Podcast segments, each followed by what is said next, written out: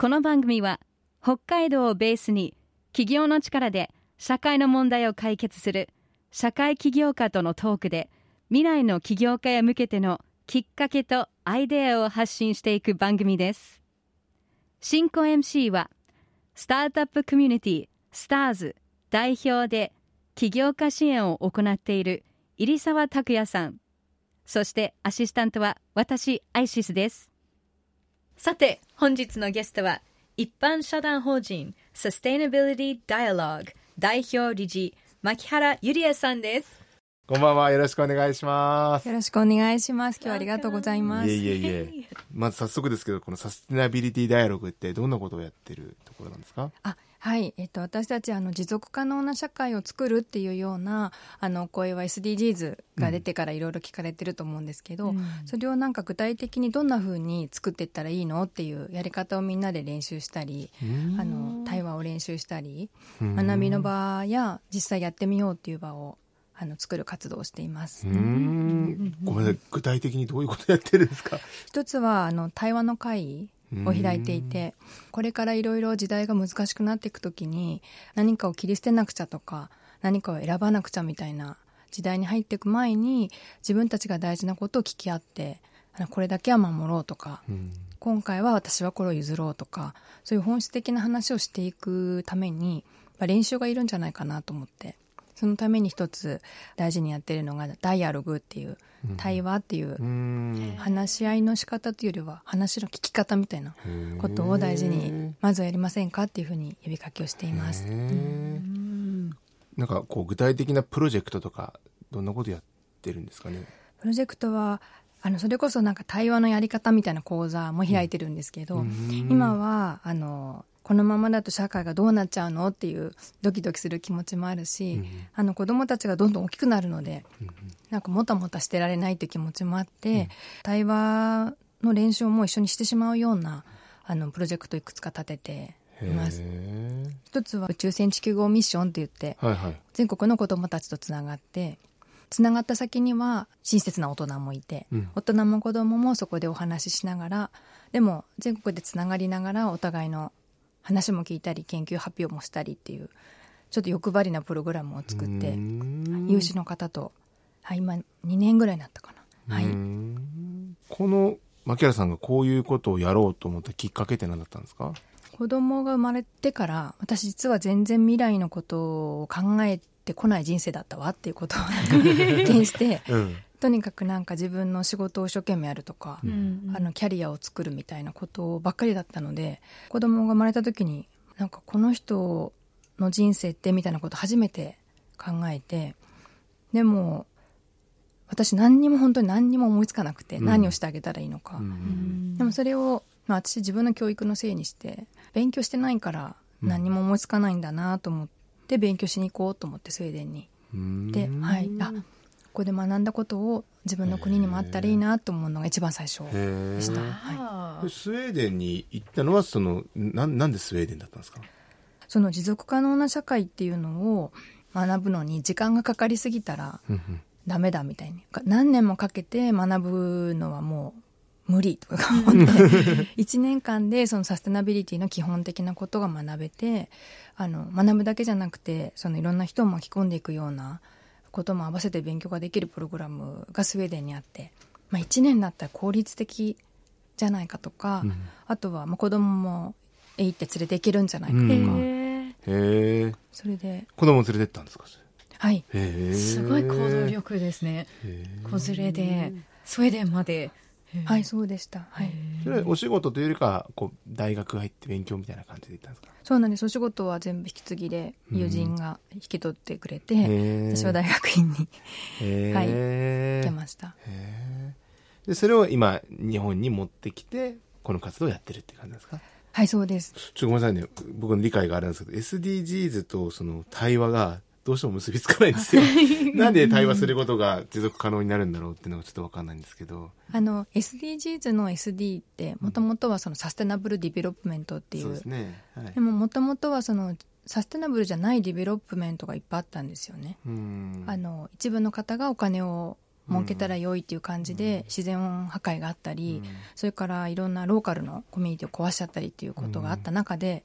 どういうことが持続可能な開発なんだろうかっていう定義ができたのも対話だったんですよね。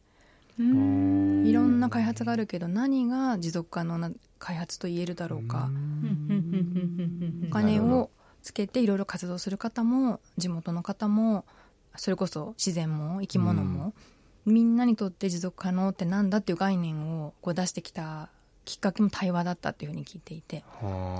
それがこう、ね、SD なるほど。そのと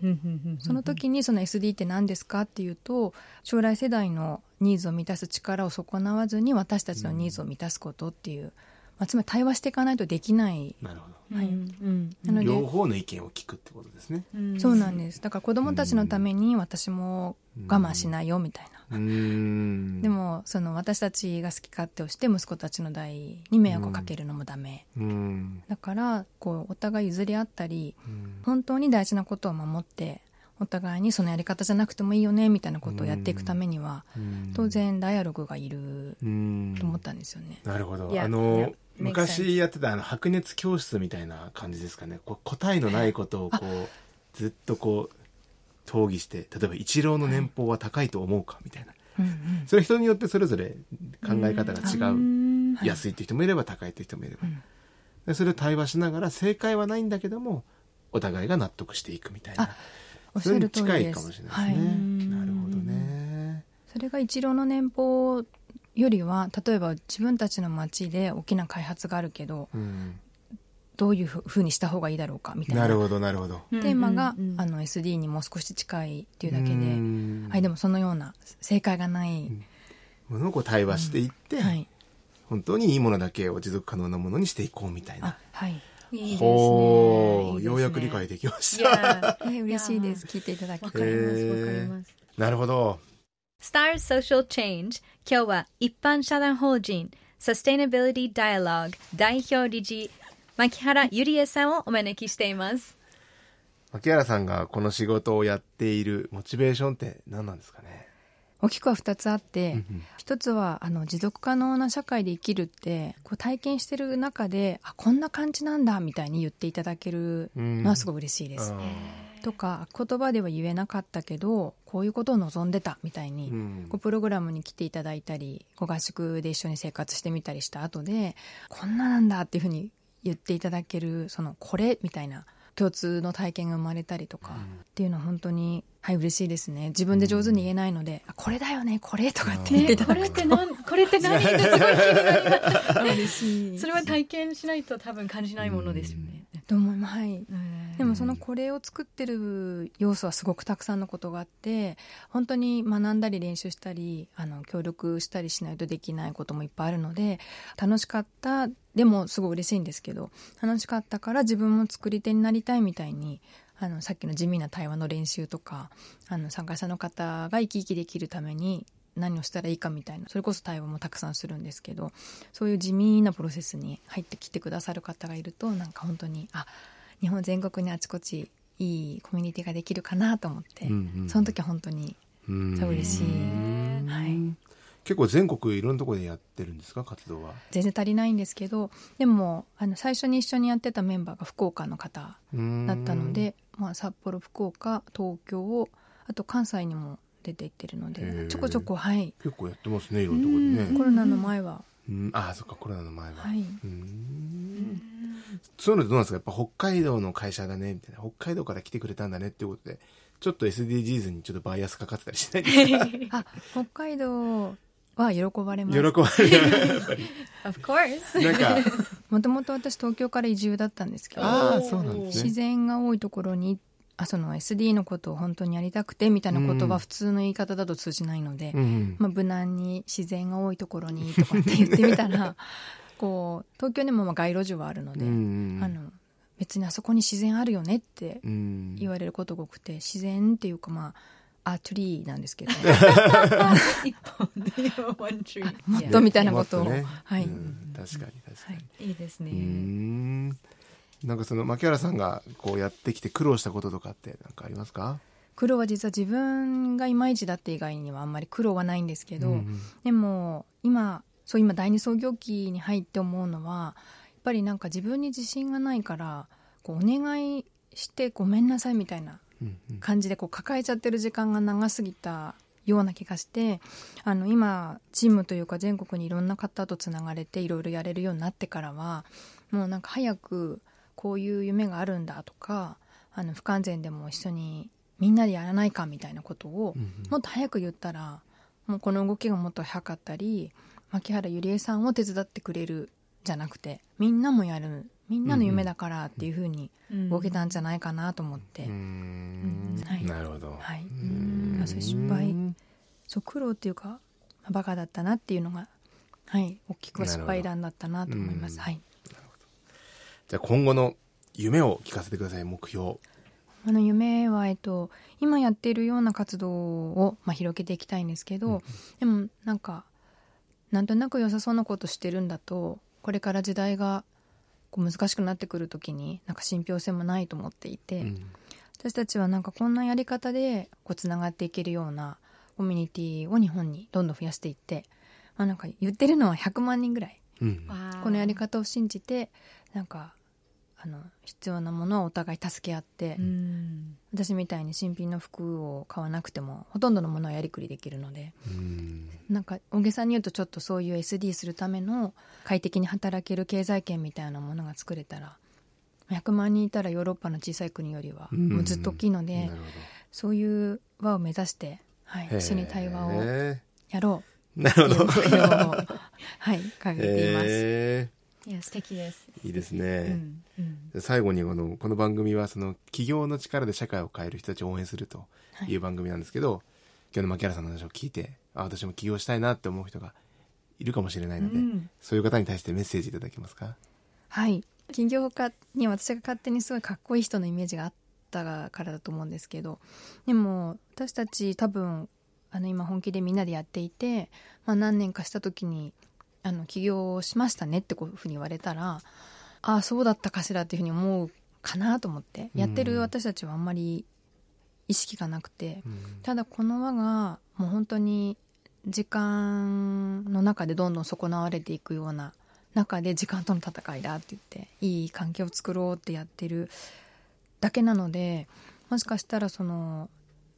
かつての私みたいに起業するって人はかっこいい人だったり優秀な人だと思い込んでいる人がいたらもし大事なことがあったら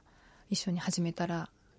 素敵だなと思ってその誰かやってくんないかなと思ってることがあったら、はい、T シャツに「誰か」って書いて。素晴らしい。いや。ご自身ご自身が向いてないかもと思っても、はい、私もおしゃべり上手じゃないのにこんなところに呼んでいただくとかそういう本当に助けていただくご縁があるので、はい、ぜひ向いてないなっていう理由の方がいたらやろうって 言ってみたいと思います。That's great. 最後に Sustainability Dialogue からお知らせはありますか？はい、ありがとうございます。いくつかお知らせしたいので、はい。後でぜひ来てくださいね。はい、えっ、と一つ目は札幌で大きな会はあのどっさりラボという試みをしていて、社会をこう大きくあの変えていくときにすごく力になってくれる方でスキルがすごいある方であの地方議員さんだってことを最近学んでいて で市民の方が地方議員さんでどんな人なんだとか、あと意外と怖くないんだとか、怖いと思ってたから、そういうことをこう対話をしながらあの北海道のビジョンを作ろうっていうプロジェクトを5か年でやってて今年2年目なんです、うん。去年は楽しい会だったので、22日もしお弁当を持ってみんなで議員さんとか大人とか子供とか関係なくお話ししようという方がいたらぜひドッサリラボに来ていただきたいです、うん。でオンラインでもあの似たようなことをしていて本当に市民の声を生かすっていうことに熱意を持っていろんなことやってくださってる議員さんがいて本当に私この年まで知らなかったんですよね。本当に残念だと思ってるので できれば今年はあの思い切って大学生以下の方は参加費を無料にしてうん。素晴らしい議員さんと会ってくださいっていうキャンペーンをうん。あの10月29日の会を目指してやっていくのでうんどこかで見たらぜひこの子はっていう若い人がいたら紹介してもらいたいです。うんでもうちょっと知りたいなと思ってる皆さんは一般社団法人 Sustainability Dialogue を検索してくれたらチェックできますね。OK。ありがとうございました。ということで、今日のゲストは、一般社団法人サステナビリティダイアログ代表理事、牧原ゆりえさんでした。どうもありがとうございましたあ。りがとうございました。